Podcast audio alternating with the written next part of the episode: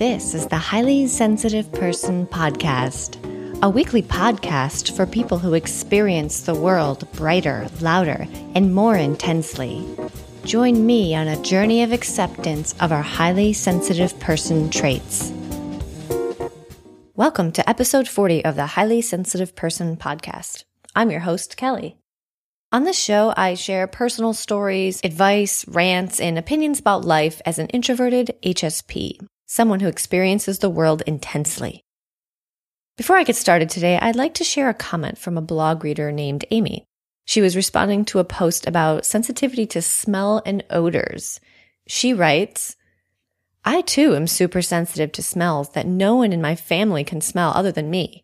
I hear it several times a week that I'm a bloodhound, that I have the nose of a wolf, that I should get a job with the police department as a bomb and drug sniffing dog. This has saved us though sometimes, as in the case of the gas stove being left on. I've also been looked at as a freak because I can tell when someone in the car in front of mine is smoking. But at other times, I'm the only one who can smell the pine trees, the smell of great perfume, or the lavender flowers wafting in the breeze.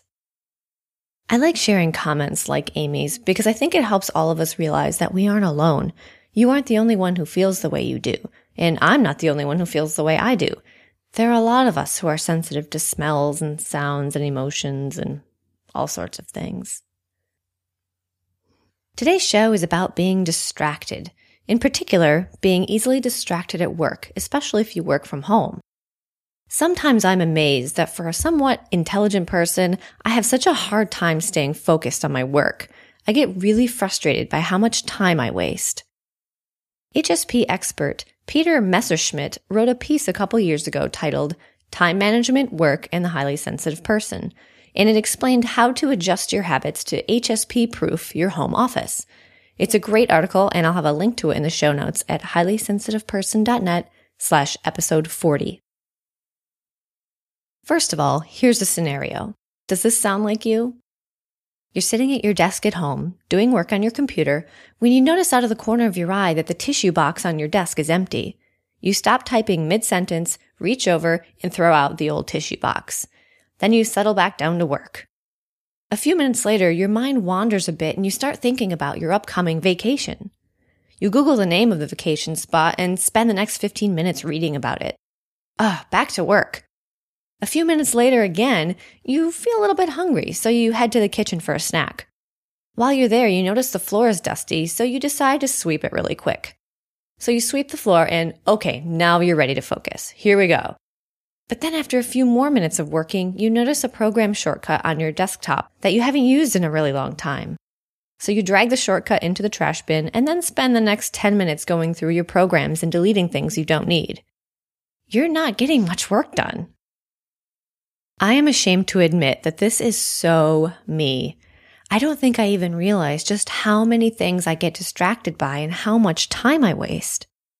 Because HSPs are easily distracted by things around them, like an empty tissue box or thoughts of an upcoming vacation, and irritated by little things like a dirty kitchen floor or unused desktop shortcuts, we need to work smarter, not necessarily harder.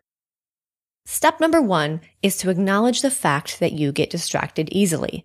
Then minimize those distractions. Look around your work area and see what you can do to help yourself. Clear out the clutter. I've installed software to stop myself from visiting certain websites while I'm working, like social media or news sites. Try turning off your Wi Fi or internet connection if you need time to write without distraction. Or leave your cell phone in another room, or just turn it off. Listen to white noise or ambient sound if that will stop you from getting distracted. There are loads of productivity apps and websites and techniques out there. One that I like is the Pomodoro technique. You break your day into small chunks of time. For example, for 25 minutes, I'm going to work on a specific project without stopping, and I'll set the timer for 25 minutes. I'm not allowed to do anything else or check my phone or social media until that time period is over. And I know that the clock is ticking. But when it's over, I know I can take a short break. This works for me because I like knowing that there is an endpoint, that I can still indulge in some distractions, but not until after the timer has gone off. I'll have a link to the Pomodoro tomato timer and some other productivity tools in the show notes. If you know there's a certain time of the day that you're most productive, specifically plan your day if possible so you're working during those times. For me, it's late in the evening. Take advantage of when you're most productive. Like I've said many times before, once you acknowledge your HSP traits and accept them, you can adjust your life to better fit you and what works. You gotta do what works for you. And don't beat yourself up over wasting time and getting distracted. It happens to all of us. Now that you know, you can acknowledge that it's happening and spend some time researching productivity tools that can help you.